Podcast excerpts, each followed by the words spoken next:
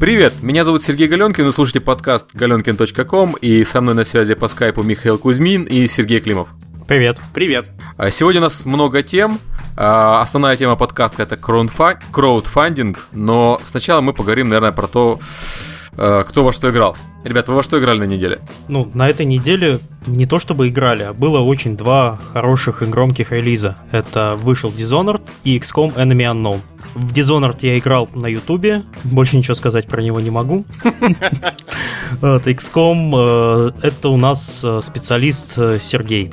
А, окей, я в XCOM на самом деле уже немножко поиграл, часа 4. И хотя это, конечно, не тот XCOM, который был, мне нравится то, как они переосмыслили игру. То есть его сейчас очень многие ругают, особенно после первых э, нескольких часов игры, о том, что он сильно упрощенный в сравнении с первой частью.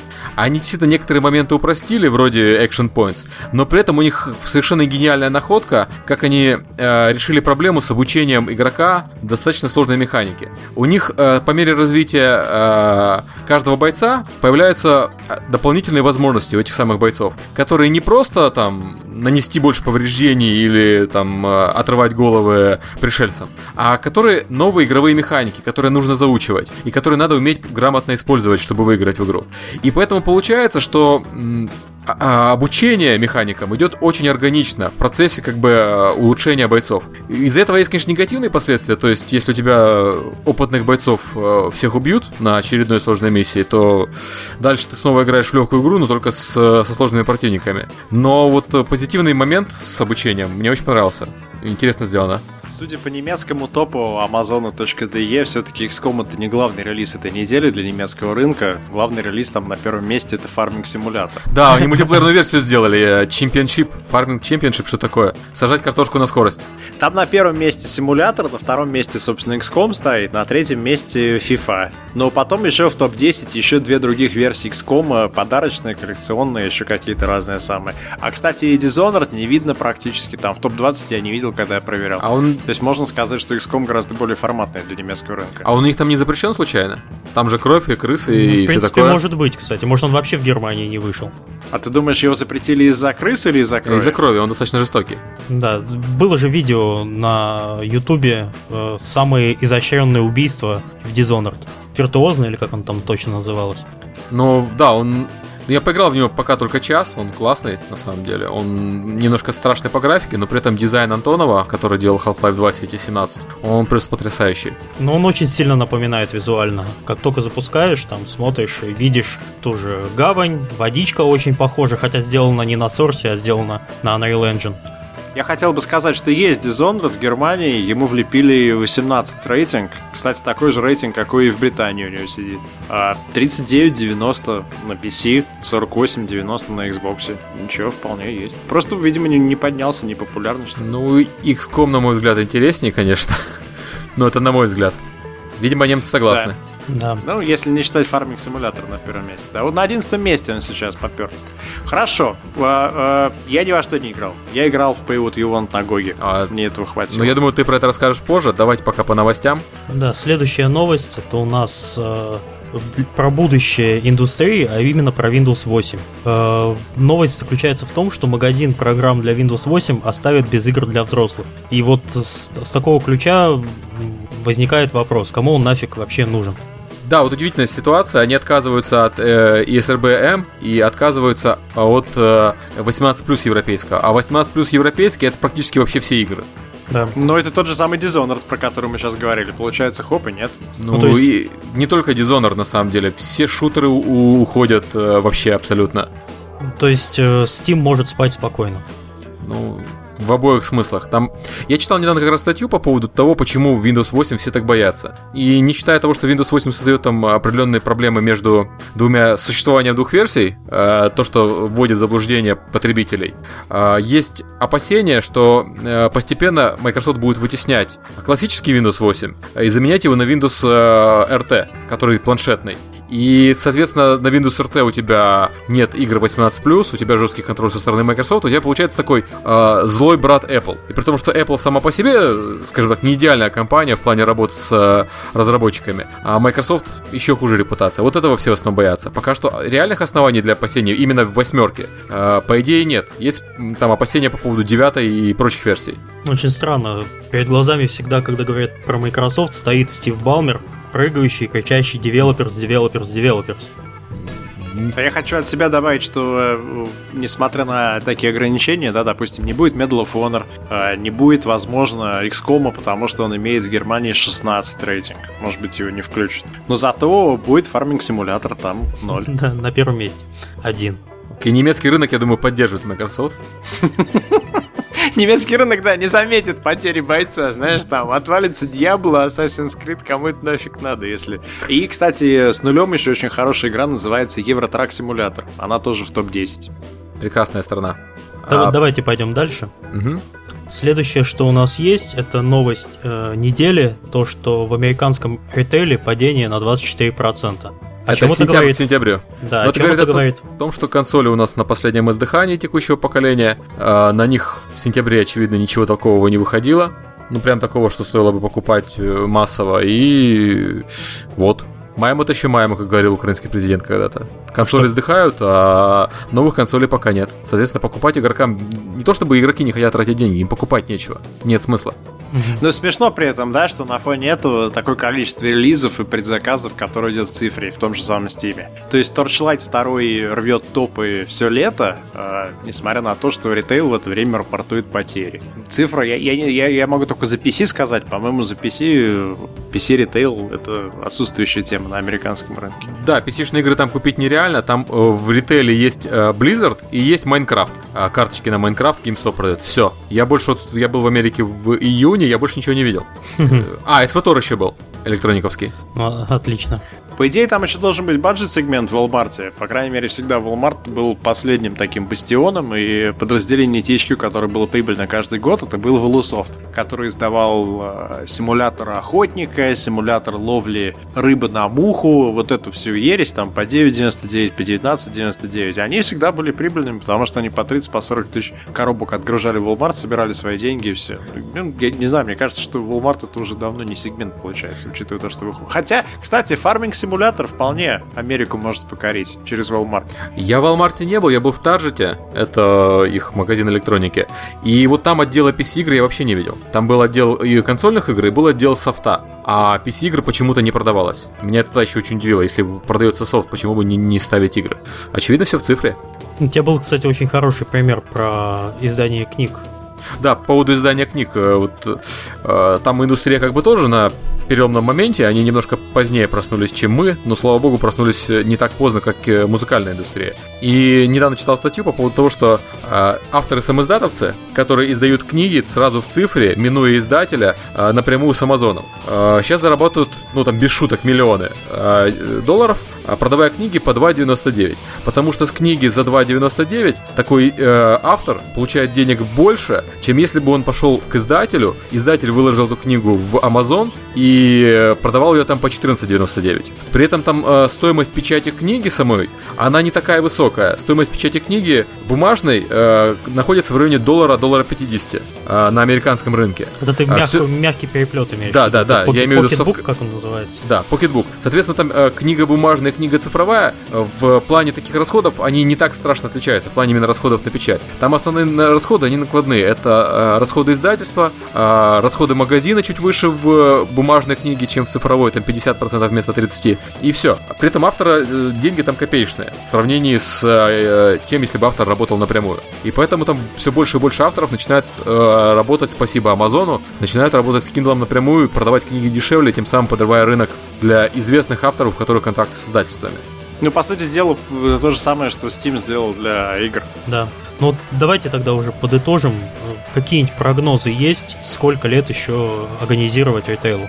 Ну, ритейл, мне кажется, вообще никогда не умрет в плане игр, э, потому что как только пока у нас будут э, устройства для игр специализированные, это не обязательно должны быть консоли, это могут быть даже э, там телефоны мобильные или компьютеры игровые. До тех пор у нас будет иметь смысл продавать рядом с этими устройствами что-то еще. вот посмотри на игры для iPad. Вот сейчас появилась целая куча игр с агментированной реальностью. Когда какая-нибудь игрушка цепляется на iPad или на iPod, и э, с помощью этой игрушки ты управляешь игрой э, электронной. Там как бы виртуальный пистолет, например, я видел. Я видел с машинками игры. То есть это не такой гигантский сегмент рынка, но это все равно ритейловые вещи, они до сих пор продаются, и они будут продаваться еще очень долго. Я даже видел Tower Defense. Ты на принтере распечатываешь листочек с картинкой, кладешь на стол, наводишь на него камеру, на андроиде только. Mm-hmm. Не знаю насчет iOS, на андроиде было точно. Запускаешь, и у тебя Tower Defense прямо на твоем столе. Очень прикольно. Ну, вот эти все э, физические вещи, они э, все-таки часто могут добавлять experience ы игры игроку. И это не всегда должна быть сама игра, это могут быть просто merchandise, но игры из ритейла как полностью, мне кажется, не, не уйдут. Ну, у тебя всегда будут коллекционки, у тебя всегда будет количество определенных людей, которые хотят именно через это получить более, более там, тесный какой-то уникальный или интересный опыт взаимодействия. Вспомни достаточно коллекционку второго Ведьмака, которая стоила соточку и которая улетела просто и по Европе, и по России. Там какие-то были дикие проблемы с предзаказами, потому что все очень быстро кончилось. То есть у тебя всегда будет вот этот вот сегмент, да, пойти купить что-то такое nice. Но я с мейджорами говорил, когда на прошлой неделе, вот среди тех, кто на Игромир приезжал, мейджоры достаточно пофигистично смотрят на проблемы ритейла. Они считают, что выйдет новое поколение консолей, и снова все будет хорошо, и текущие проблемы — это не проблемы эволюционного сдвига, а это проблемы между двумя поколениями консолей. И те ребята, с которыми я говорил, они уже пережили одно изменение, а то и два. Там, с первого PlayStation на второй, со второго на третий.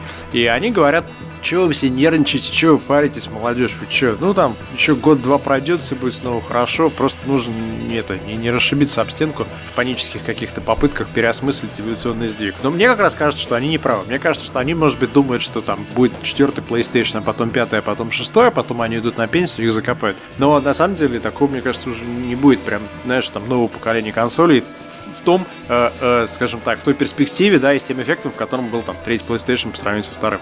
Я помню переход с PlayStation 1 на PlayStation 2 и с PlayStation 2 на PlayStation 3, и хотя э, эти периоды характеризовались как раз тем, что у нас опять был ПК главная игровая платформа, э, очень много игр выходило на ПК, но туда не было цифры то не было такой проблемы, что вот PlayStation 2 отходит, и, соответственно, из-за этого консоли все умирают. Не было такого. Была ситуация, PlayStation 2 отходит, но когда же, когда же выйдет PlayStation 3, чтобы мы снова играли в хорошие э, игры? А сейчас ситуация немножко другая. Сейчас э, как бы PlayStation 4 хорошо, ура, но при этом э, PlayStation 4 в цифре хорошо, ура.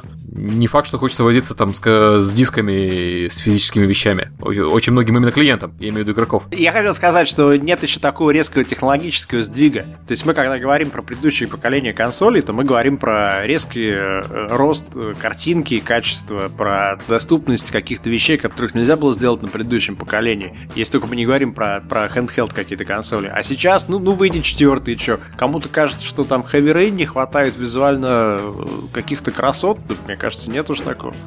Еще основная проблема ритейла в том, что они не могут бесконечно понижать цену. Для цифр такого нет. Там стоимость печати копии вообще не существует. А ритейл всегда во что-то упирается. Да, это правда. Так, что у нас? Кстати, по поводу цифры. У нас еще Зинга упала очень сильно. Она ну. падает уже полгода, по-моему, да? Она синхронна с Фейсбуком. Она, по-моему, вышла, если я не ошибаюсь, по десятке за акцию они размещали. Сейчас они стоят 2,35, когда вот эта статья вышла с обзором. То, что если взять всю собственность Зинги и продать ее с молотка, то ты получишь 2,46 на акцию. А сейчас э, текущие торги 2,35 за акцию. То есть компания стоит меньше, чем ты получишь, если ты ее просто закроешь завтра, ликвидируешь и все распродашь. И, и наверное, те люди, которые орали, что социальный этот бабл и, и, и э, все, вся эта криза по поводу тысяч домохозяек, которые спускают свои деньги, они, наверное, потирают руки и говорят, мы вам правильно говорили, вот это, конечно же, не игры, это какой-то там... Это маркетинг хороший, да, это там, черти знает что, продажа супер пылесосов за там тысячу евро, но это не, к нашей индустрии, слава богу, отношения не имеет. То есть наша индустрия хорошо себя чувствует, Зинга только валится.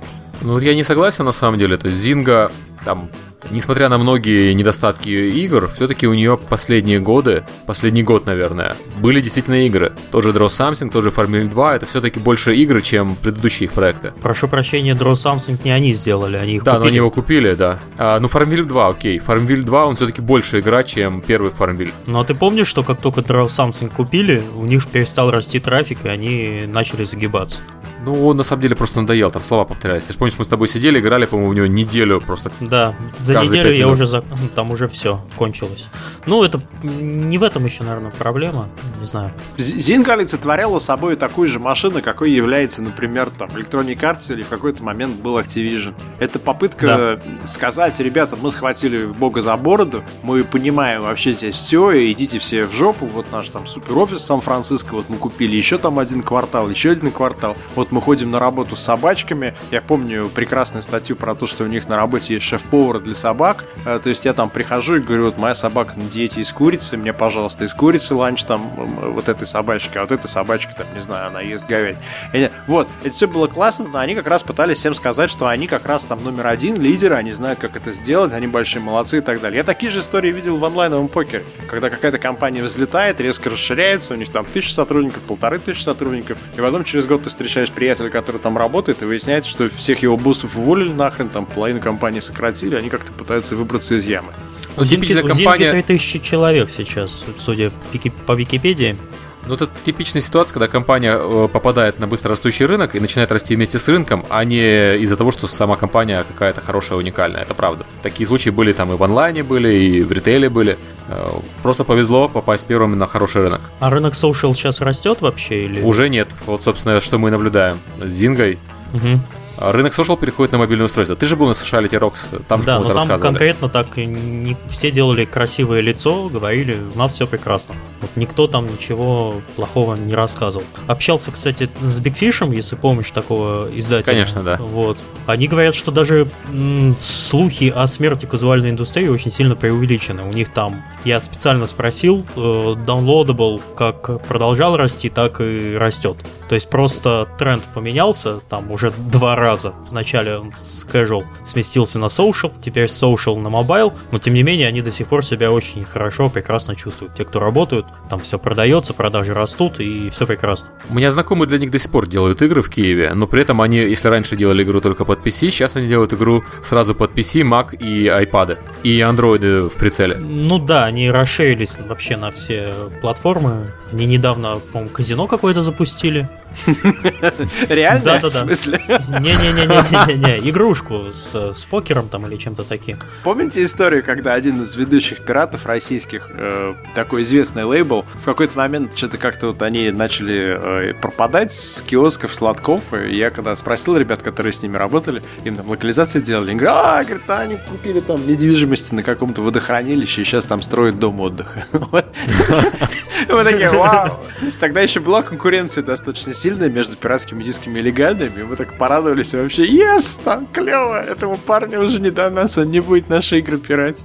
Вот так что... Мы пришли к успеху, да. Биг Фиш купил казино в резервации в Индийской, открыл там казино и вообще плевать на игровой рынок, они занимаются реальной вещью.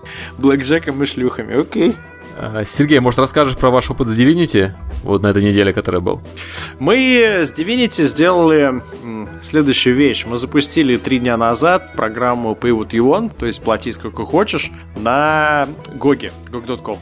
И там участвуют три игры. Э, первая Divinity 2002 года, вторая, в смысле, Beyond Divinity 2004 года и Divinity 2 2010 года, апдейченная до 2012 года. В общем, короче, все три игры из серии. И первый раз это делает GOG, первый раз это делает Larian, э, первый раз используется такая формула. Э, возможно, формулу надо было брать другую, потому что мы сказали, первую игру ты получаешь за любые деньги, то есть заплати цент, заплати 5 центов, там, заплати доллар, ты получаешь первую игру, которая обычно стоит 6 долларов. То есть это уже как бы good deal. А второе, что мы сделали, мы сказали, если ты платишь больше среднего, то ты получаешь две игры, Divine и Beyond. И третье, что мы сказали, это то, что если ты входишь в топ-10 э, платящих на конкретный каждый момент, и ты видишь, сколько это, то ты получаешь все три игры. Значит, все три игры вместе стоят 32 доллара суммарно, так вот, если их покупать э, без всяких скидок и без всего.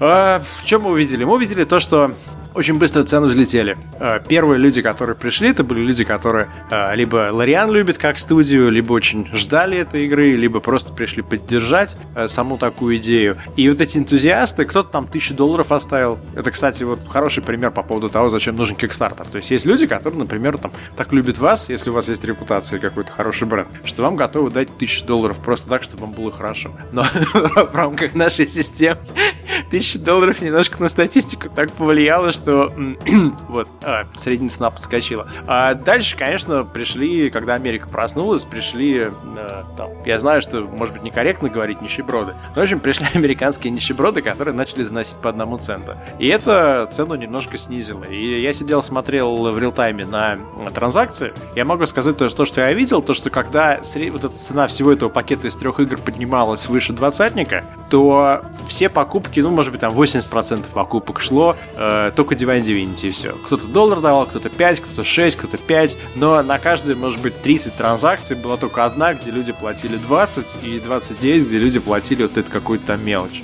Как только цена начала падать в результате вот этих нищебродов, которые набросали туда одноцентовых монет, э, обратная ситуация. Вот я сейчас открыл, э, можно получить все три игры за, не буду врать, что там в районе 12, что ли, долларов. Э, да, 12.50. 12 долларов 51 цент. И я открываю сейчас вот те последние транзакции в мониторе, и 80% это люди, покупающие все три игры вместе. Вот я вижу, там люди платят, там, допустим, 15 там, долларов, 16, там, вот чуть там 18 с половиной. То есть это прикольно, потому что ты видишь прямое соотношение между, и прямой результат, прямую связь между поведением игроков, которые приходят на эту страницу, и ценой. И я думаю, что может быть, я вижу перед собой будущее цифровой дистрибуции. Потому что, когда я вижу, вот на, смотрю на эти цифры, и затем я думаю, что, например, на Steam игра имеет одну и ту же цену 6 месяцев подряд, то это как прошлое будущее. Потому что если... Но это же это немножко не так. Steam постоянно устраивает э, распродажи, бандлы, особенно для инди-проектов. Да, безусловно, но представь себе флуктуацию, которая, э, скажем так, представь себе изменение цены, которые связаны с поведением аудитории. То есть с, mm-hmm. с, с дальнейшей интеграцией в комьюнити, когда, например, ты знаешь, что если игра популярная и ее закажут 100 тысяч человек, то ты заодно получаешь бесплатно следующие два DLC. И это мобилизует тебе аудиторию. Может быть, те люди, которые бы купили через 2 через 3 месяца, они купят сейчас, и, и, и это повлияет на цену, а как только, или, например, на то, что DLC попадут, а как только попадут DLC, еще больше людей придут и купят. В общем, то, что я вижу вот с этой идеей, когда ты прям реально видишь в реал-тайме э, то, как люди выбирают разную цену, которую они готовы отдать за игры, это э, гораздо более там эксайтинг и динамично, и интересно, и, и дает кучу вообще информации для размышления, чем обычное просто выставление ценника и типа до свидания, продавайся как знаешь. 11 а тысяч кто, мы продали. Сергей, Сергей, а кто вообще придумал эту идею вот Pay What You Want э, с вашим проектом? Вы сами пришли к GOG или GOG к вам пришел? Мы плотно общаемся с GOG. В GOG работает замечательный Олег Клоповский, который в российской игровой индустрии работал, сейчас он в Варшаве живет и там с ними работает. И мы очень долго обсуждали разные идеи, как мы можем перезапустить Divinity на GOG е. И я не помню, кто пришел. Мне кажется, что GOG пришел с этой идеей, то, что они искали хорошую серию или проект для того, чтобы проверить Pay What You Want модель. А мы э, были в ситуации, где первые две старые игры уже продаются у них, а вторая Divinity у них не продается. И мы искали какое-то, так сказать, событие, happening, какой-то такой важный момент, чтобы взять и это дело все вместе перезапустить. Они к нам приезжали там пару раз в Ген смотреть, что и как мы сейчас делаем. Мы к ним приезжали в Варшаву, и в какой-то момент все это дело объединилось в такую идею. 11 с лишним мы продали тысяч э, игр сейчас, третий день этого промо. Все это будет 7 дней. Я думаю, что мы 1020-25 продадим. Э, это для нас офигительный успех. Это, грубо говоря, 25 тысяч копий проданных на ровном месте, без новой игры, без нового релиза, без э, оплаты за рекламу, без... То есть, в принципе, вот все, что мы сделали, мы предложили такую интересную игру, люди подключились, начали заносить деньги, и, и для нас, я думаю, что мы вот конкретно там за эту неделю соберем столько денег, сколько мы собрали, может быть, там за предыдущие 6 месяцев на этой платформе. Понятно, ожидаемо.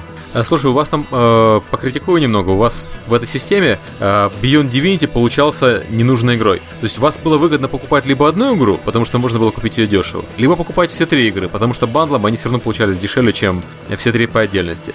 Но при этом из-за того, что Beyond Divinity получался посередине, у вас его брать было невыгодно. Было выгоднее купить э, там Divine Divinity за доллар и Beyond Divinity за 6, чем покупать их вдвоем за 10.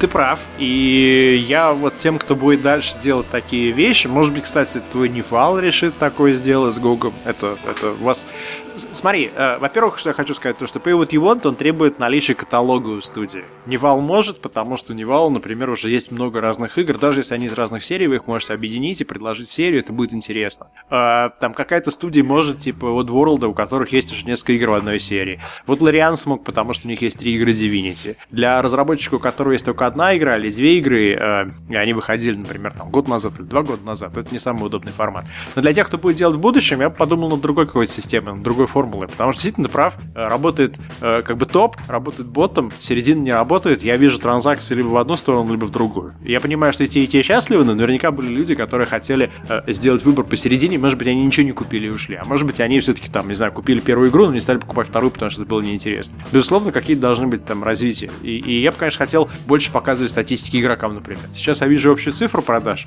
но мне было бы интересно там каждый день заходить и видеть какие-то э, там графики или какие-то такие новости, которые бы отражали, что реально произошло за, за, за вчерашний день, чтобы я мог это дело обсудить в форуме. На форуме там какие-то сотни комментариев, с этой точки зрения еще все хорошо. Ну, они вообще ну, используют э, ту же самую схему, что и Humble Bundle. Я вот смотрю, здесь есть top leaderboard, и там э, люди только ради того, чтобы оказаться на первом месте, платят денег больше. Это было вообще такое соревновательное. Но, правда, этого чувака под ником Олквист сейчас очень сложно побить, да, в большей штуке. Я думаю, так и останется. Какой-то если, конечно, сейчас Notch не побьет. да, если, конечно, какой-нибудь э, шейх из Арабских Эмиратов не придет и скажет, что я могу за игру заплатить больше. Обычно а, по-моему, Notch обычно такие. на первом месте. По-моему, во всех этих инди- bundle ах э, приходит э, Маркус Персон, который создатель Minecraft а, и дает денег.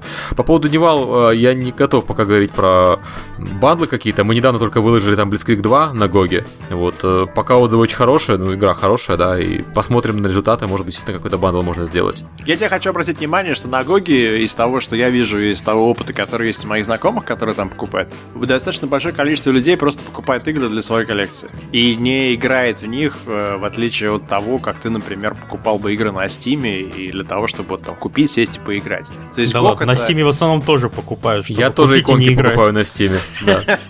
Окей, окей, хорошо. Э, у меня на Steam все-таки другой подход. То есть, когда я захожу на Steam, я смотрю и думаю, буду ли я в это играть. Если я не буду в это играть в ближайшее время, то я не буду это покупать. Потому что, возможно, потом это будет дешевле. Зачем мне это сейчас там отягощать себе библиотеку? С GOG ом ситуация другая. Ты вспоминаешь, о, был клевый Штар первый, был клевый Штар второй, там был Eye of the Beholder, и, и, и ты добираешь обычную коллекцию. И я считаю, что они, конечно, очень классно эту тему нашли. Мне нравится Incubation только, но может быть еще Wilderness Missions. Ну а это все дело там продается вместе со всей серией Battle Isle. Э, первые две части ничего, третья может быть так себе, там четвертая вообще какой-то кошмар. Но если ты покупаешь одно, ты, наверное, скорее всего купишь всю серию, поставишь ее на полку, и она у тебя там будет висеть. То есть они молодцы, да, прекрасно. По сути дела, это продажа не игры, а воспоминаний. Ну, хорошо, я счастлив. Я придумал себе другое оправдание. У меня сын еще играет на Steam е э, с моего аккаунта, поэтому я считаю, что я там ребенка просвещаю по поводу классических игр. А ну, пос...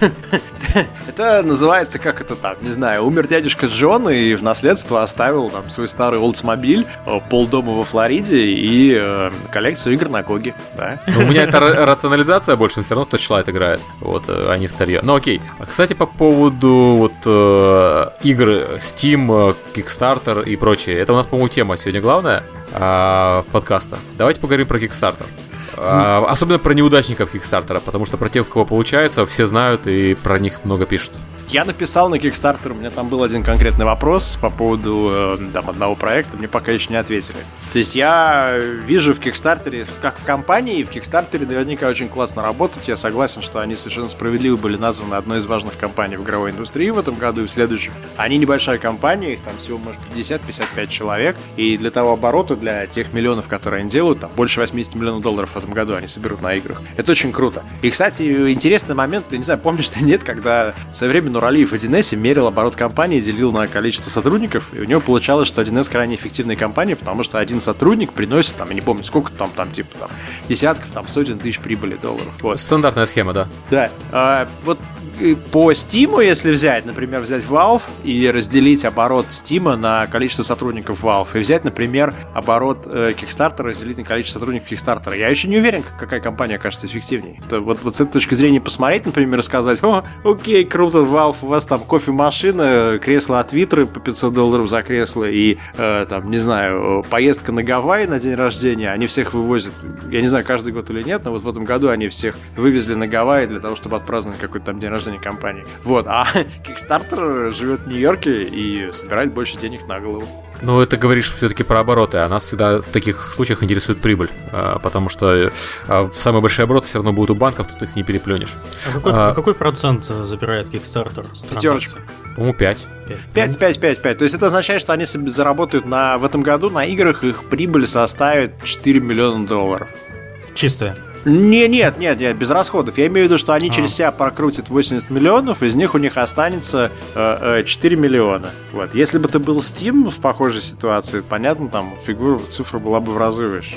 Они вообще как а, про свое игровое Kickstarter, как они про свое игровое направление отзываются? Это они нашли золотую жилу или они там им довольны, недовольны по сравнению с другими? Там же не только про игры Kickstarter.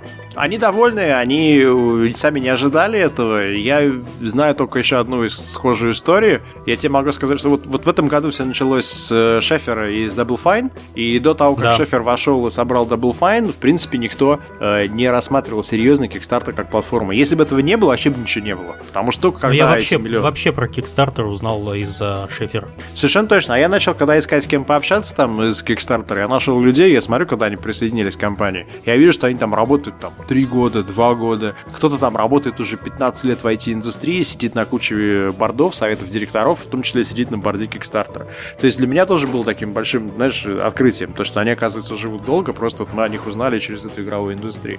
Но на самом деле они для себя это, для них это стало неожиданностью. Это на самом деле говорит больше о Double Fine и о том, насколько классно быть э, там тимом и, и, и студией, которая известна, про которую все знают, и которая может мобилизовать десятки тысяч людей. Там даже на Твиттере можно посмотреть, сколько у них там народу. И, и он им изменил судьбу, они им благодарны, он им благодарен. И они сейчас пытаются как-то э, э, от удачи перейти к системе и к процессу на следующий год. Они сейчас э, искали человека, не знаю, нашли или нет, из игровой индустрии, который был бы неким инхаус продюсером и работал бы с проектами, заявленными у них, для того, чтобы помочь им состояться и как там, там выйти быстрее, собрать больше денег и так далее. То есть они пытаются какую-то систему, какую-то подставочку подставить под этот э, фрукт, который созрел.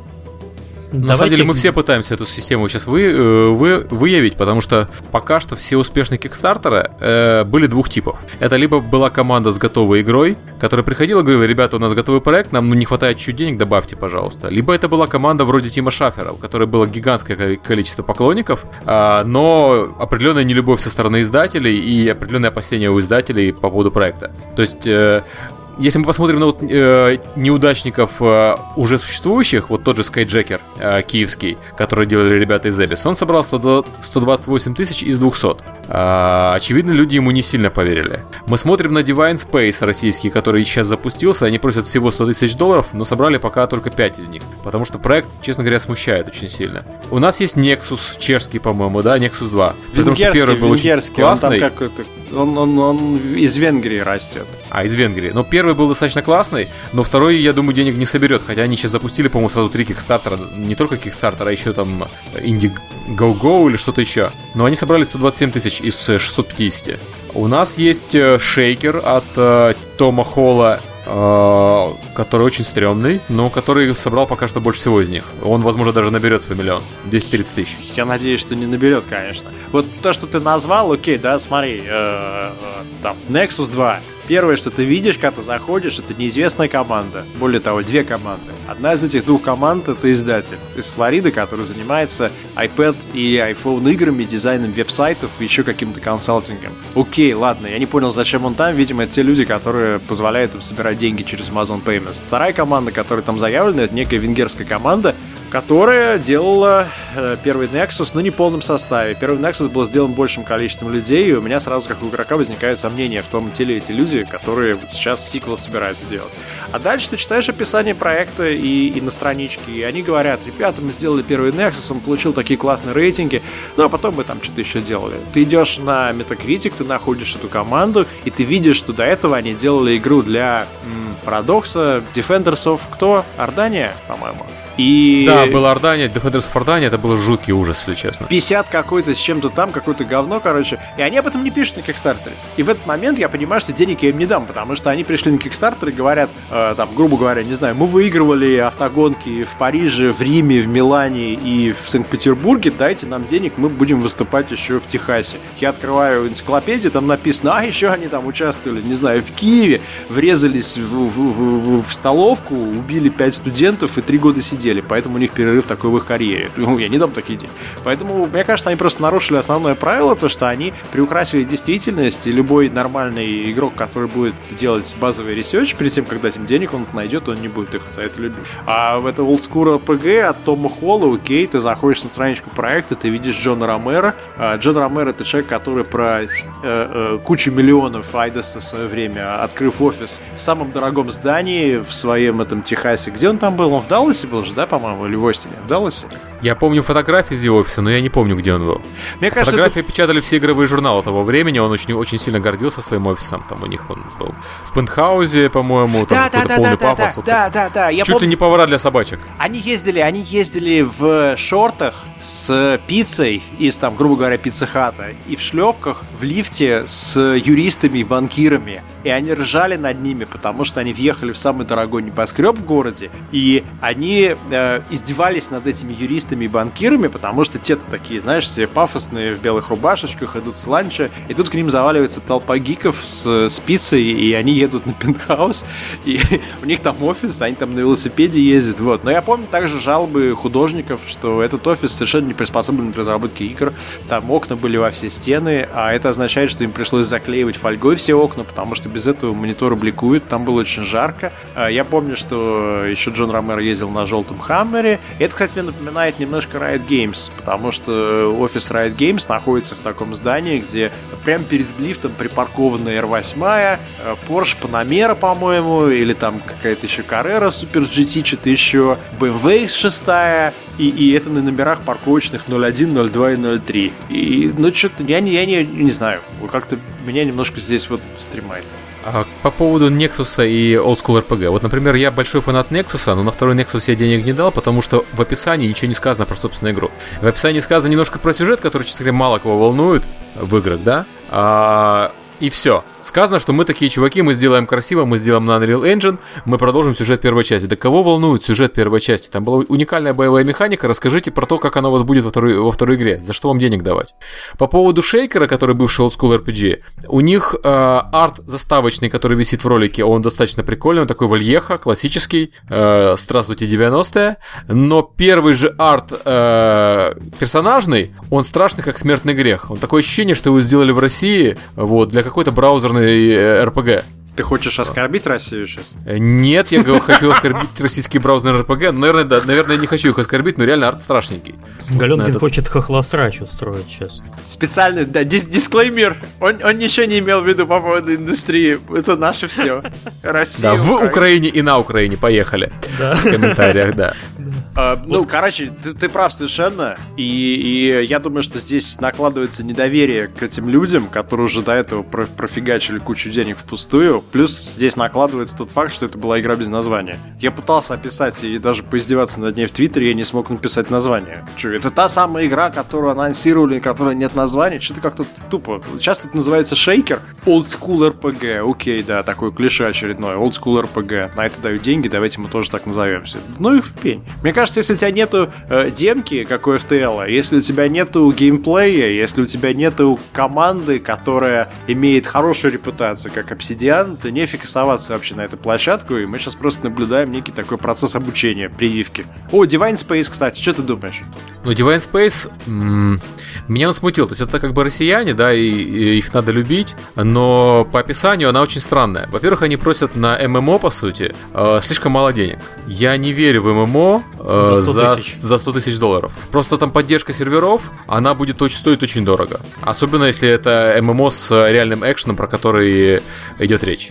Там очень много ответов таких было у разработчиков. Я специально пошел подкаст послушал, я вообще пытался понять, э, как, ну, что это за зверь такой дебильный.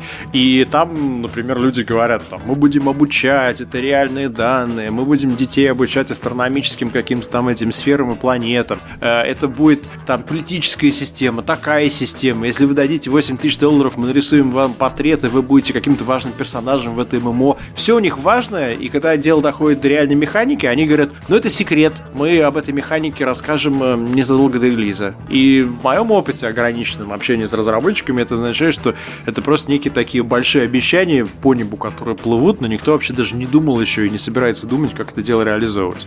Я на такое не дал бы денег, хотя я зашел к ним на Твиттер, они там всем написали. Такой спам массированно идет там. Каждому человеку, который был связан с Кикстартером, они написали персональный месседж, типа, чувак, иди посмотри, поддержи наш проект.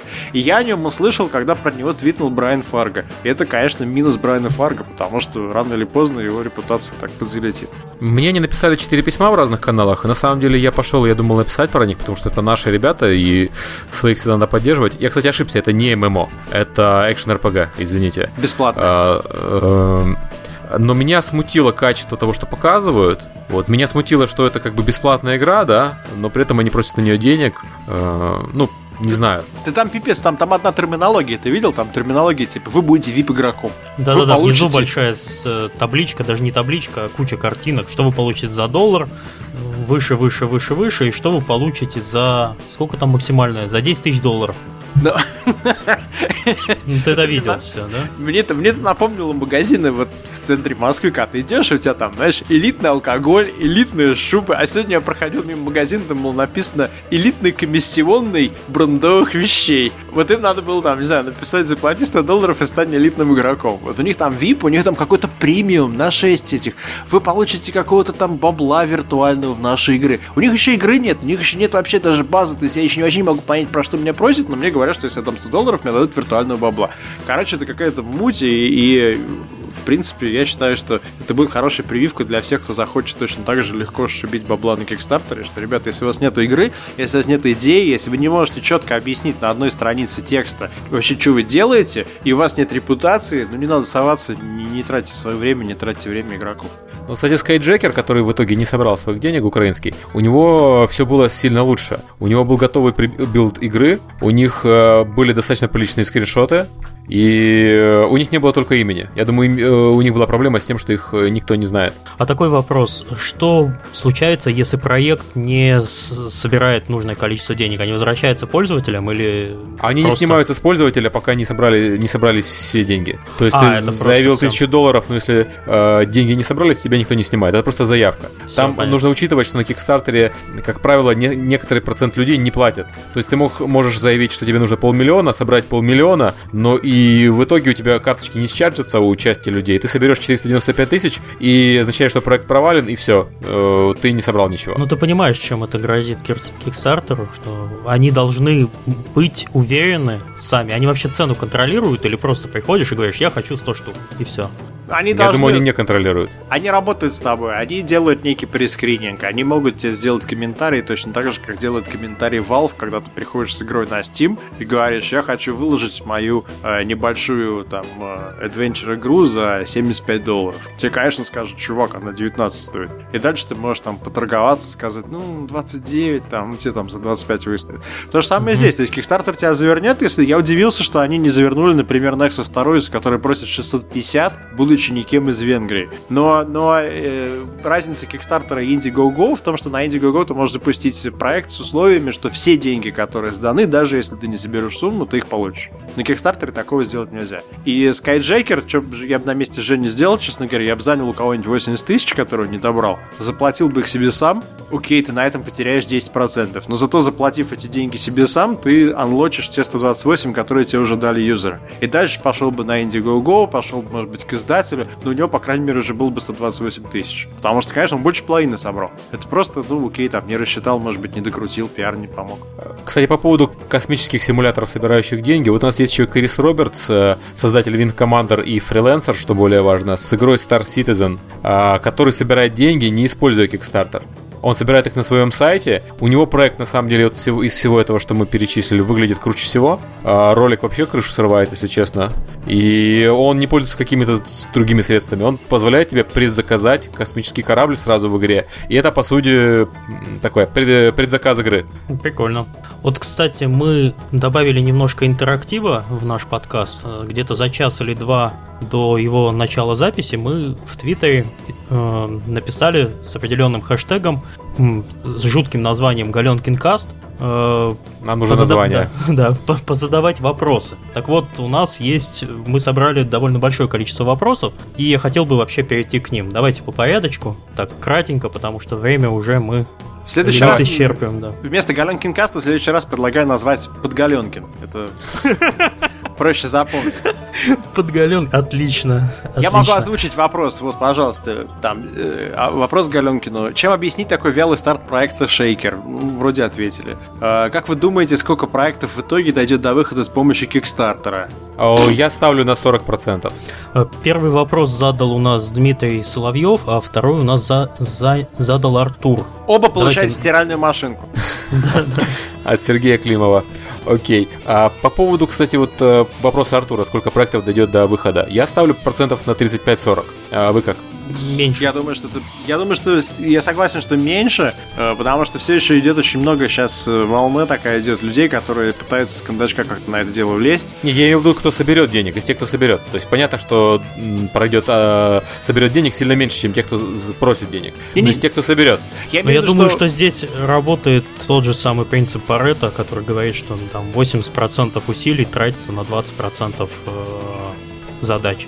То есть тут то же самое. То есть 80-20 будет работать э, с, большой вероятностью. Я думаю, что с по идее, с точки зрения платформы, они должны были бы этот процент повышать. И тот факт, что они ищут человека с зарплатой там 200 с лишним тысяч долларов в год на работу с игровыми проектами, это как раз означает, что они хотели бы, чтобы кто-то был внутри, кто, во-первых, поможет там с 30% поднять, там, не знаю, до 50%, во-вторых, за счет отбора не пустит дебилов, которые им будут этот процент вниз двигать. Потому что как платформа я заинтересован в том, чтобы все проекты доходили до финиша. Чтобы ты заходил, и ты прям, там, не знаю, чтобы у тебя был такой вопрос, «А, куда же денег-то дать? Там, это хочу, это хочу, это хочу. А сейчас ты заходишь и думаешь, пипец, окей. То есть только там, там через, через киктрек только ты заходишь, может быть, и видишь, какие проекты живые. Потому что очень много трупов каких-то. Э, пользователь Хэнкок спрашивает довольно странный вопрос. Есть ли разница постараться попасть в Steam или просто сразу выпросить денег на Kickstarter? Ну, это, ну, по мне, это вообще нельзя так сравнивать. Если у тебя нет проекта, то тебе надо да. идти денег, просить денег на Kickstarter. Если у тебя есть проект, тебе надо идти продавать его на Steam. По-моему, да, не вопрос. Да. Есть, есть люди, которые там и там были. FTL был на Kickstarter, потом попал в Steam. Есть люди в Greenlight сейчас, которые, я потом скажу, если у нас время хватит. Э, есть люди в Greenlight, которые параллельно с Greenlight собирают денег на Indiegogo и на Kickstarter. И есть успешные даже примеры этого. То есть это вещи параллельно на самом деле. Что Kickstarter ты просто денег собираешь, а попасть в Steam, если твоя репутация недостаточно хороша, что ты попал автоматом, то окей, да, тебе нужно идти через Greenlight. Э, тут еще пользователь Игнат Метелкин задает два вопроса. Первый. Kickstarter. Каковы перспективы, что там появится проект, э, способный конкурировать с крупными тайтлами? А также, зачем идут на Kickstarter? Чтобы делать independent игры или потому что влом искать издателя? Интересный вопрос. А по поводу первого вопроса. Способный конкурировать с крупными тайтлами? Я думаю, вполне реально. Давайте посмотрим на Minecraft, который играет невероятное количество народу и который, по сути, запускался по той же модели Kickstarter, а просто без Kickstarter. Ты да. поступал, покупал предварительный доступ в игру. А, да, это будет проект не AAA values, как говорят американцы, то есть у него не будет там невероятной графики, скорее всего, потому что для этого нужно собирать очень много денег. Но геймплейно интересно и вполне реально. А вот второй вопрос, зачем идут на Kickstarter? Ну, очевидно, что люди, которым проще собрать денег э, с публики, чем собрать денег с издателя, идут на Kickstarter. И я думаю, что многие из тех, кто пошел на Kickstarter, тот же Тим Шафер и Фарго в этом откровенно признавались, они пробовали работать с издателями до этого, у них не очень хорошо получилось. Мне кажется, что по, по первому вопросу относительно крупных там проектов. Есть еще Mountain Blade, который запускался как раз, как ты сказал, по аналогии с Майнкрафтом по модели «дайте денег за бету», не давая еще готовую игру, и э, там собрали прекрасно. Сейчас они более миллиона копий продали. Даже, я не знаю, там больше, по-моему, полутора миллионов копий уже на момент. И вот эти люди, да, пошли просить денег у публики, потому что для них это был единственный способ эти деньги сделать, эту игру сделать и как бы это собрать. Вот. То, что касается лом искать издателя, ну, ну Double Fine вообще прекрасно сделал, да, дайте денег, а что за игра мы потом решим. Ни один издатель бы не дал денег, ни один издатель вообще в индустрии не пришел бы и не сказал, окей, нате там 3,5 миллиона и иди там knock yourself out. Нет, да. То есть, то есть для Double Fine Kickstarter предложил уникальную вообще формулу счастья. По Wasteland, да, безусловно, это, это э, Фарго э, нашел денег там, где никто бы другой бы ему не дал. В том числе это связано с э, там проектами Фарго другими. Кто помнит Hunted рейтинги, да? Кто там? Да, Хант это был, конечно, тихий А ужас. кто, а кто помнит то, что Фар- Фарго же, он же издатель, он не разработчик. Соответственно, когда ты приходишь как издатель к издателю, к тебе гораздо больше спрос. Это не Крис Авилон, который там может выпить и что-нибудь там пошутить, и ему скажут, ну ладно, чувак, ты разработчик, ладно, хрен с тобой. Окей, так. Виталий Лучинкин спрашивает, представьте, все начинает распространяться по модели Кикстартера. Писатель просит денег на книгу у читателей, режиссер у зрителей. Этому быть? На Кикстартере на самом деле уже есть э, успешные примеры финансирования и книг, и фильмов. В основном, правда, это документальные книги и фильмы, потому что люди хотят написать или снять кино про определенную интересную тему, и комьюнити по этой теме дает им денег. Но такие примеры есть, и это вполне реально. Другое дело, что я себе не могу представить, чтобы кто-то собирал денег на художественную книгу, например. Потому что если там, я не знаю, девочка придет и скажет, дайте мне денег, напишу книжку про вампиров, ну, мы все знаем, куда мы скажем идти этой девочке. Я думаю, что вот с Нилом Гайманом, например, э, помнишь, то есть не на книги, да, я на что бы дал денег. Мы недавно обсуждали на этой неделе, я не буду говорить с кем, с одним из э, писателей, у которого есть очень успешная книга, э, англоязычная, и сам он из Британии. И он думал идти, думает идти, может быть, на Kickstarter, собирать деньги на комикс. И его идея такая, что вот он комикс, чтобы сделать большой качественный комикс, это там нужно кучу денег, там сидеть, время на это тратить и так далее. Он вроде бы нашел людей, которые готовы по его сценариям, на основе его книжек, рисовать комиксы на, может быть, там 10-12 страниц. И один такой вот выпуск стоит не очень дорого. И он думает мобилизовать свою аудиторию через Kickstarter, чтобы они дали денег, чтобы они там каждые две недели получали вот этот новый 10-страничный выпуск комиксов. Прикольно, он в рамках обычной индустрии этого никак не сделает. Потому что, с одной стороны, это слишком мало, чтобы это продавать отдельно. С другой стороны, э, как бы, чтобы там запускать сразу на весь год и нанимать кого-то на весь год, нужно очень много денег, этих денег ни у кого нет. Ну вот по поводу фильмов был недавно хороший пример, фильм «Железное небо» Iron Sky про фашистов на Луне. Так вот, немногие знают, что он снимался при помощи краудфандинга и бю- спланированный бюджет на 16%, это 1,2 миллиона долларов, состоял из средств, э, предоставленных фанатами фильма. Так что схема работает. Если тема интересная, можно поднять, поднять деньги на разработку, на снятие фильма. Ну да, у них была очень, очень яркая тема, я бы, наверное, на такой фильм даже сам денег дал. А, Я дал денег на фильм, как раз там искал, когда проект из России, я нашел проект с индексом по Москве. Фильм называется «Женщины ГУЛАГа», и это интервью с 96-летними, 98-летними э, женщинами, которые выжили, пережили через ГУЛАГ, были там э, как бы заключенными, и они сейчас, кто-то из них живет в Калифорнии, кто-то из них живет где-то там в России по регионам, и автор э, просил денег, там, по-моему, 6 тысяч на Кикстартере она собрала, а девушка Марианна, там, что-то, по-моему, 10 тысяч или там 5 тысяч она собрала на Indiegogo, еще денег собирает через сайт. Ей нужны деньги, чтобы она успела снять этих людей, которым сейчас за 90 глубоко, и чтобы она могла поехать. Чем больше будет у нее денег, тем больше она сделает материал и его снимет. И, и ты можешь дать любые деньги, там 10 долларов, 15, ты получаешь за это копии фильма. Супер! Там она вообще с тремя комментариями закрыла проект на 6 тысяч долларов, и, и народ там, в принципе, просто вот приходил и давал. То есть, если ты доходил до этой страницы, ты давал денег. Потому что понимаешь, что это не, не, не, не там какая-то там попытка, знаешь, там, не знаю, что-нибудь сделать такое, что уже так везде было полно. Она пытается поймать за хвост уходящее время. И, по-моему, для Kickstarter это вообще там очень классная иллюстрация того, что с помощью нее можно сделать. а, слушайте, ну вот это как раз опять речь идет о документальных вещах таких. Вы же в курсе про музей Николая Теслы, который собрал Отмил? Нет. Нет. автор комиксов Oatmeal, ну вот эти известные достаточно смешные комиксы, он собрал на Indiegogo почти полтора миллиона долларов на то, чтобы сделать музей Никола Теслы. Они выкупили его лабораторию и делают, собственно, музей. И это как бы очень круто, и это, опять-таки, документальная вещь, это не художественная. Это то, что, очевидно, имеет э, э, свои плюсы.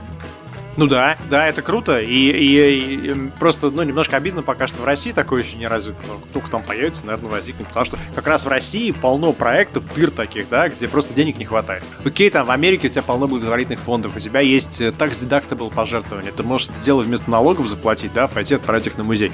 У нас этого нету. Если сейчас появился бы какой-то проект, э, не знаю, давай сделаем музей бесплатных игровых автоматов Советского Союза. Окей, давайте дадим денег, это будет, пускай это будет доступно для всех, ты пришел, поиграл прекрасно. Я думаю, что похожие идеи там соберут какие-то деньги. В общем, я думаю, Окей. что это хорошее будущее, на самом деле. Ладно, у нас еще одна очень большая обширная тема Steam Greenlight. Э, Почему она э, должна быть озвучена сегодня, Сергей. В понедельник, в понедельник, в понедельник, 15 числа объявят, по идее, обещали объявить следующие 10 игр, которые будут отобраны Valve из Greenlight и утверждены к релизу на Steam. И мы хотим побыть умнее, умнее Valve. И сегодня, пока еще никто не знает этот список игр, попытаться какие-то проекты угадать или, по крайней мере, объяснить э, или понять, какая логика может быть у платформы, чтобы мы в понедельник могли уже э, после этого подкаста посмотреть на решение Valve и сказать, а, я знал. Или наоборот, там, сесть в лужу. Я угадывать не берусь, там такой мусорник на самом деле, что я пас. Я начну с цитаты. Э, кто работает с Valve, тот знает, э, Greenlight курирует Анна Свит. Она многим знакома, потому что она еще и занимается, в принципе, Steam. То есть там многие люди э, переключаются между разными проектами. Если вы работаете с, с Valve и со Steam последние 2-3 года, то вы наверняка с ней как-то там пересекались. Вот я ее цитирую. Она сказала это по поводу встречи с разработчиками, где они задавали вопросы по Greenlight. Она сказала, выбирать, издавать или не издавать проект, который к нам пришел, это нифига не прикольно и не забавно, это стресс. А у нас иногда собирается команда, и половина говорит, давайте возьмем игру, а половина говорит, нет, эта игра фигня. И мы находимся вот такой неудобной ситуации, когда мы, например, должны отказать э, проекту, и, может быть, это убьет шансы этой команды на то, чтобы там дальше как-то жить и существовать. на самом деле, ну, никто же не знает, да, это, это всегда у тебя есть какой-то там э, э, элемент риска, там, или элемент удачи, там, элемент чего угодно. И когда они ввели Greenlight, они, на самом деле, э, сказали, слава богу, окей, если эта игра хорошая, мы дали, по крайней мере, площадку, чтобы человек мог доказать, что она хорошая и заслуживает нашего внимания. И вот с точки зрения Valve я понимаю потребность в Greenlight. Это, это там некое желание вынести все эти тысячи проектов, приходящих куда-то на публику, чтобы, может быть, игроки сами озвучили ту критику, которую Valve сам не может сказать. Там э, выложили игру, по-моему, сделанную, кстати, в Киеве, если я не ошибаюсь, Кала, Кала, Кала, Каларипус, Каларопус, Каларипус, через э, британского издателя. И первый же комментарий, который я увидел, там написано «Уберите это говно социальное, отсюда это Steam, а не, не, не Big Fish». Вот. Может быть, Steam хотел бы так же сказать сам. Просто они не могут. Вот. А здесь пользователи сами озвучили критику. И разработчик должен от этого как-то отбиваться. Ну, э, критика критикой, но проблема в том, что Steam Greenlight, по сути, превратился в такую же гонку, только контролируемую Steam. То есть даже до появления Steam, э, до появления Greenlight, Steam рекомендовал официально э, командам, которые хотят попасть на Steam, как-то светиться, общаться с прессой, общаться с комьюнити, чтобы про них узнавали. Потому что чем больше про них писали, тем больше про них знали, тем были выше у них шансы при прохождении процедуры опрува от Steam. Это э, официально было. То есть, по сути, для того, чтобы э, обсуждать и сравнивать проекты, у нас до Steam Greenlight был, собственно, весь остальной интернет. Все, что сделал Greenlight, это попытался перенести площадку обсуждения и голосования за игры к себе в комьюнити Steam. И лично мне не очень прикольно обсуждать игры на Steam э, по ряду причин. И э, а найти там что-то толковое достаточно сложно. То есть э, там, во-первых, не всегда понятно, что эта игра выложена официально. Там вот Nival овский лежит, например, Silent Storm от э, Nordic Games. Кстати, не, кстати, мы не имеем к этому отношения вообще никакого. Давай это... остановимся на этом. Мы сегодня, когда обсуждали, что мы там видим на э, Серега пошутил и сказал, что кто-то за Nival там выложил Silent Storm. Я не мог это поверить. Я зашел на Greenlight, я нашел там Silent Storm. Он выложен от австрийского издателя. Это бывший JoWooD, который обанкротился и там сейчас трансформировался в Nordic Games. И этот издатель реально каждый день обсуждает с игроками, э, там, какие языки будут, будет ли совместимость, еще что-то. А Nival вроде как не знает об этом. То есть получается, что на платформе отсутствует даже базовая модерация. Silent Storm это товарный знак Nival а. Но по идее, если было бы там ресурсы, которые смотрели на проект, они должны были бы первым делом позвонить Nival и сказать, ребят, ваша игра, не ваша игра, че-то такое ваша игра, там вдруг почему-то от австрийского издателя выставлена. Будет, наверное, большая, большая шутка, что в понедельник его заапрувят и скажут, Давайте.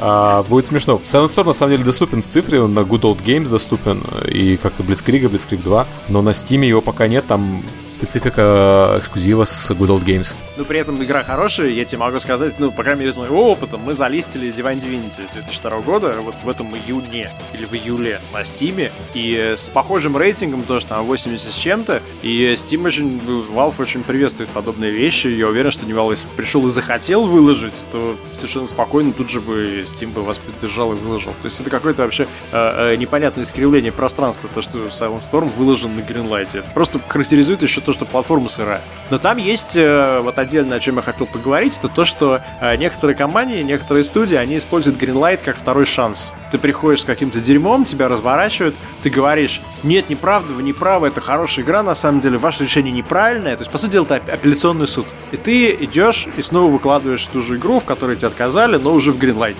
Э, я таких игры две увидел, пока сегодня смотрел. Первый это Afterfall. Э, он там фигурирует под названием, э, простите за... Afterfall Insanity Extended Edition. И вторая игра похожей судьбы это второй Postal. Второй Postal там фигурирует под названием Postal 2 Complete. А, причем в обсуждении Postal разработчики там вообще, по-моему, сошли с ума. Они прям в первой же строчке описания игры просят быстрее и быстрее поторопиться, потому что они надеются, что 15 октября их утвердят. И они планируют после этого сразу 22 уже выйти в продажу. Может быть, у них что-то в голове не клеится, но вообще там релизная сетка обычно в Steam строится на много недель вперед. Я сомневаюсь, что их прям утвердят, и через неделю уже они в продаже будут. Во-вторых, они там прям в ответах на вопросы делятся полной неосведомленностью о том, как работает платформа. Они, например, говорят, мы не знаем, как Steam выбирает те игры, которые они утвердят, мы не знаем, можем ли вам выдать ключи, мы не знаем, как генерить ключи на Steam и так далее. То есть это какой-то еще детский mm-hmm. сад. Я бы, конечно, от таких людей открещивался максимально. Afterfall, ну там это некая польская игра с низким рейтингом. Что с ней стало после того, как она получила прибавку Extended Edition, я не думаю, что качественно улучшилось. А... Ну, Постал 2 вообще смешная история. Я, его уже э, завернули в свое время, правильно понимаю? И я так понимаю, что не из-за проблем с качеством, а из-за того, что просто Постал 2 аудитория, наверное, не сильно покупает игры на Steam. То есть 12-13-летние дети. Вот. И, и представь себе publicity для платформы. То, что, да, окей, да, да, да. я купил игру, и да, вот. А второй момент, который я хотел сказать, и который мы с тобой сегодня немножко обсудили, это то, что достаточно большое количество команд просит денег на Greenlight, вернее, не денег, а, скажем так, просит утвердить релиз ММО проекта. Есть игра под названием Perpetuum, которая заявляет, что она MMORPG. А, при этом компания какая-то там под названием Boy я вообще про таких не знаю, и мне кажется, что это некая там группа энтузиастов. Есть игра Forge, которая выглядит клево, красиво, там немножко похоже на World of Warcraft, может быть, фэнтези-шутер какой-то там, тоже MMO-based. Э, у меня вот вопрос, Серега, ты, ты это работаешь в Невале, там представляешь, какие средства нужны для того, чтобы поддерживать э, MMO-проект? Могут ли энтузиасты это сделать? Я не могу озвучивать конкретных цифр, но вообще э, поддержка серверов это большая статья расходов, это огромная статья расходов. Скажем, в случае с Prime Vault э, команда специально работала над движком, который минимизирует нагрузку на сервера, чтобы было дешево держать сервера игры. И я знаю, что у других компаний, особенно у компаний, которые делают экшен игры, и там Riot тот же самый, расходы на сервера это основная статья расходов, и это то, что инди-команде просто не под силам. Там еще, кроме, собственно, поддержки серверов, есть еще такая вещь, как техническая поддержка. А, чем больше серверов у тебя, тем больше у тебя проблем с этими серверами. Там есть поддержка пользователей. Ты рассчитываешь с этой игры что-то зарабатывать, тебе необходимо а, этих пользователей как-то а, сопровождать. То есть, если у него возникли проблемы с платежами или с experience этого игры, он может тебя просто пойти засудить, если ты его не, не сопровождаешь, не поддерживаешь. Это то, что инди-команде делать очень сложно. Почему мы не видим хороших инди-MMO? Потому что это просто невозможно для инди. Вот-вот, а, а здесь ты, по сути дела, вдруг имеешь какие-то такие проекты, заявленные на Greenlight, которые, по сути дела, являются то, что сказал, да, инди-MMO. Так вот, видимо, новый жанр. Самый экономный в мире Lamborghini. Э, Ладно. А, хотел еще одну вещь сказать, то, что когда запускали Greenlight, говорили, что Greenlight будет таким э, процессом обучения, что Greenlight будет площадка, которая студиям откроет глаза на то, как быть успешными. И по идее студии должны смотреть на проекты, которые были утверждены, делать выводы из того, как эти студии общались с аудиторией, копировать самое лучшее и таким образом учиться. Я сейчас смотрю на проект, который заявлен и который входит там в какую-то тридцатку лидеров на Гринлайте. Э, не буду говорить какой, пока, значит, языки английский, окей, немецкий, да, французский, да, голландский, венгерский и польский.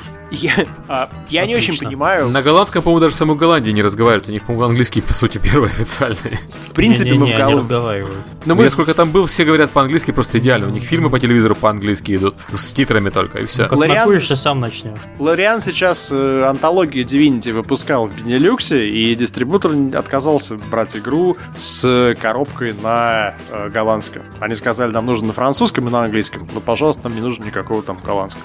Вот, то есть, вот как бы база базовая, да, вещь. Если ты делаешь локализацию на венгерский, что тебе не сделать на русский? Если ты знаешь, что русский это популярный язык, и там большая аудитория на Steam есть. Мы видим пока, пока на сегодня, мы видим, что вот этот процесс обучения не работает. Это, кстати, была игра под названием Perpetuum. А с другой стороны, я хочу хороший пример подчеркнуть. А, я зашел посмотреть на игру под названием Project Gianna. Gianna Sisters Twisted Dreams. А, чем она мне понравилась? Тем, что автор не какой-то непонятный ник, там, типа T или что-то там какой-то NX, а Black Forest Games. Это похоже на нормальное название студии. А, локализация указана английский, французский, немецкий, итальянский, испанский. Ну, традиционный набор пяти ведущих европейских языков. Я с этими а... ребятами общался, у них вообще есть русский в команде, и вообще проект на самом деле очень прикольный. Да, я нашел, что они были на Кикстартере. На Кикстартере они собрали, между прочим, 100, 100, 100, 100, 100, 186 тысяч долларов успешно. Просили 150, собрали 186. Я начал читать описание, посмотрел ролики. Все у них вообще очень хорошо. И где-то там посередине я прочитал про то, что это бывший Spellbound. Кто помнит Spellbound, это была студия, которая сделала Desperados. Э, их основатель да. умер от инфаркта в процессе разработки Готики последней. И эм, они там как-то прошли через процедуру банкротства. В общем, короче, по сути дела, это реально живая команда профессиональная, для которой это будет далеко не первая игра. И это видно в описании игры, в арте, в позиционировании, в четком исполнении. Они запустили Kickstarter, собрали денег, поставили на Greenlight и так далее. Вот эти, Там да... демка даже есть. Я в демку играл, она очень прикольная на самом деле. Такой pc Марио. Еще одно, что хотел рассказать. Э, заявлена на Greenlight игра под названием Octodad Deadliest Catch. В рамках э, срока выхода написано конец 2013 года. Я не очень понимаю голосование за проект, который, судя по всему, будет хорошим, но который выйдет еще через год. Зачем ее сейчас выставлять на Greenlight? Почему нет никакого ограничения? Э, вероятно, они решили, что это Kickstarter. Может, кнопка ошиблись, да, я не знаю. Еще есть такая игра, смотрите, называется Faceless. А, я нашел, что ребята делали компанию на Indiegogo, собрали 1151 аж доллар, просили 600. Это, кстати, Серег, для тебя, потому что они 600 долларов просили для того, чтобы сервера поддерживать. Да, это смешно.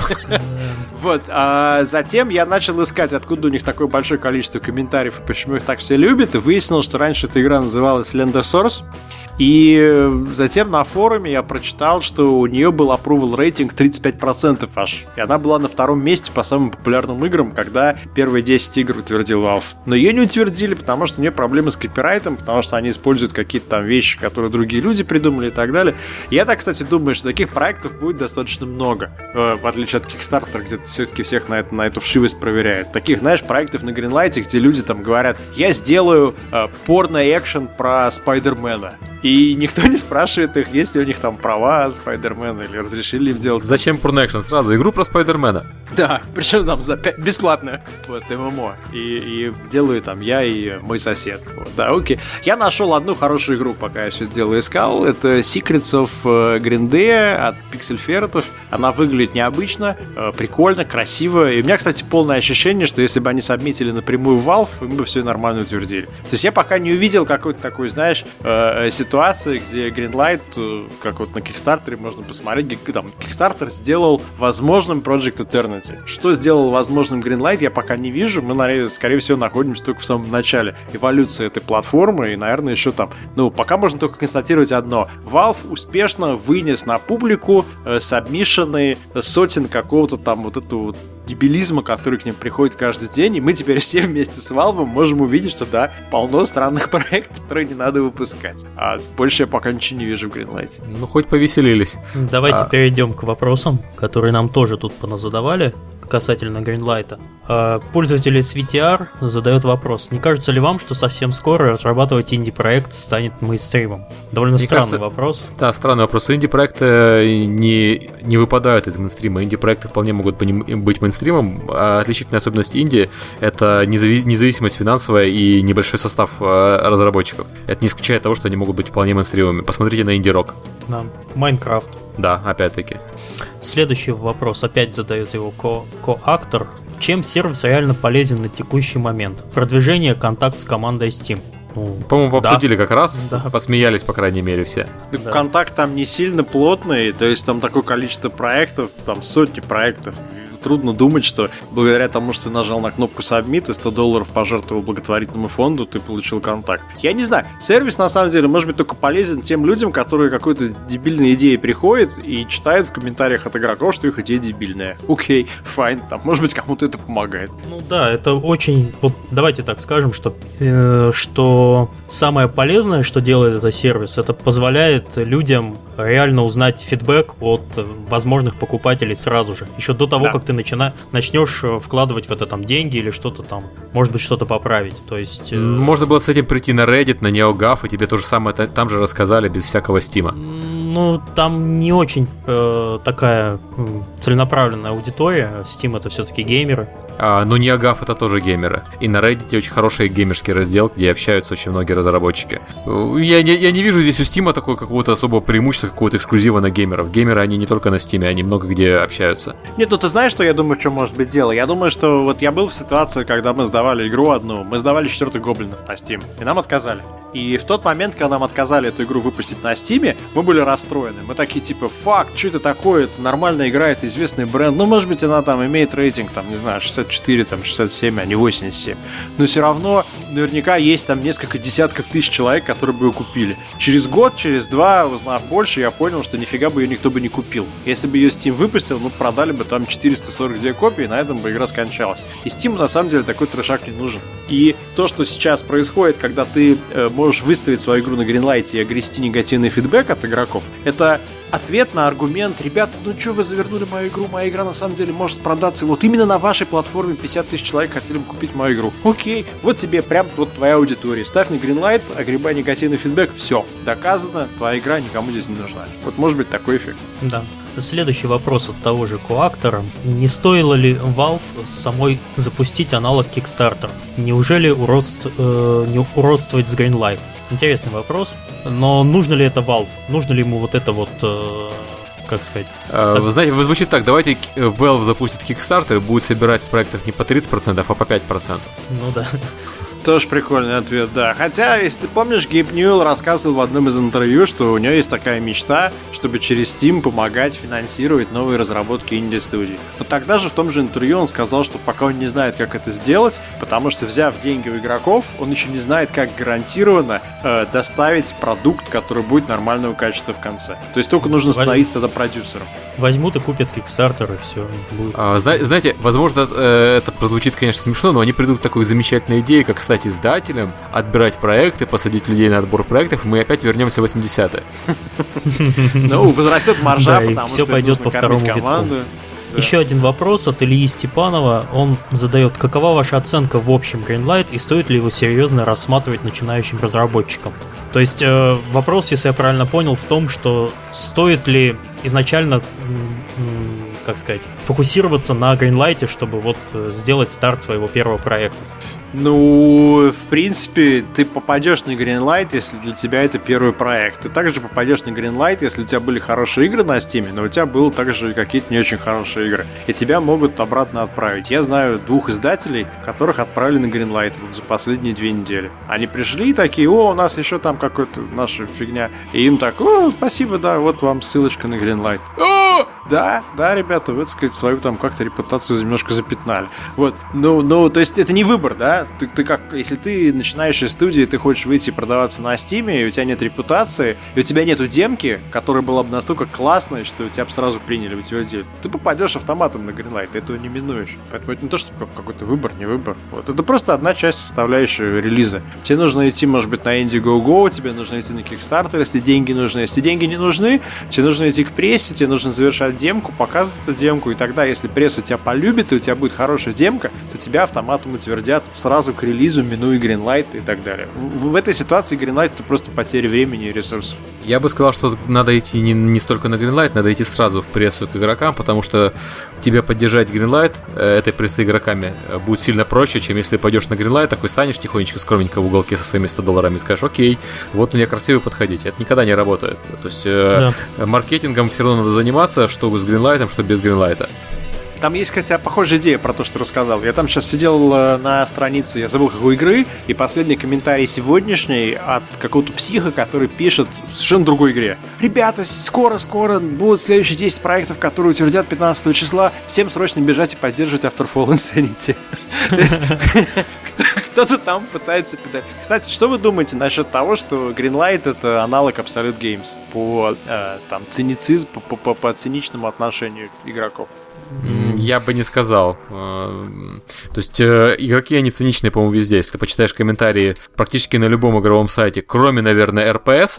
Особенно вообще... на игровом форуме каком-нибудь. Да, да, да, то там будет примерно та же публика. Исключение это реально РПС, потому такое ощущение, что в комментариях у них все английские джентльмены сидят с чаем, э, с сигарами, вот, и курят трубку. И Неогав. Но Неогав, по-моему, там жесткая модерация. И, и то Неогав, он ближе к АГРУ, по-моему, чем Greenlight. Ну да, с Greenlight сейчас страдает отсутствием модерации вообще какой-либо, как по проектам, так и по комментариям, потому что там народ пишет, «Э, ничего не стоит завести себе новый аккаунт и поливать какашками там любой проект, минусовать. Ну да, я, я, я понял для себя, на что похож для меня Greenlight, по крайней мере. У меня очень много почты приходит в последнее время, и я не справляю, не успеваю отвечать. И в какой-то момент меня это вводит в депрессию, и я на днях скопировал весь свой inbox и назвал его inbox отвечу позже. Вот, и после этого начали новые письма заполнять inbox ы. Короче, сейчас я смотрю, у меня там 123 письма, письма непрочитанных в этом вот inbox е, отвечу позже.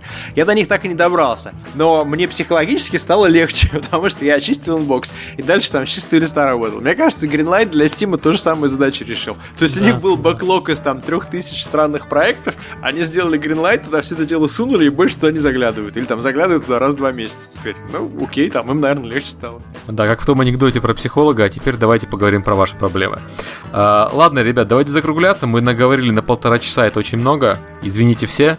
Надеюсь, что было интересно. Пишите в комментариях. Пока. Я, я предлагаю на ускоренном просто режиме этот подкаст выложить, чтобы он в полтора раза быстрее. Мы будем немножко говорить очень быстрыми голосами, очень быстро все это поймут. Да, спасибо вам всем, кто слушал. Э, в следующий, обычно мы это пишем по выходным, мы также будем заранее в Твиттере у Сергея Галенкина, у меня или у Сергея Климова э, запускать хэштег подгаленкин и, и тем самым получать от вас, надеюсь, интересные и познавательные вопросы. Но это только в том случае, если у нас будет изначально известна тема разговора. Мы попробуем в ближайшее время также сделать первый возможный подкаст на, э, с нерусскоязычными собеседниками. Вот через неделю будет конференция Гога, будет также несколько студий на этой конференции, и мы решили попробовать записать некий такой мультиязычный подкаст, посмотрим, что из этого выйдет. Ну, все, всем пока. Пока. Пока.